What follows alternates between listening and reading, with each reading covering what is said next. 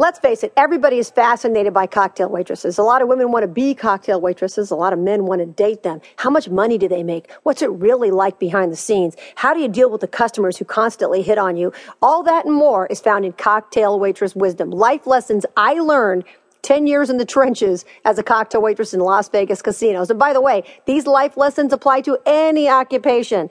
I call it cocktail waitress wisdom, and I hope the lessons I learned serve you well.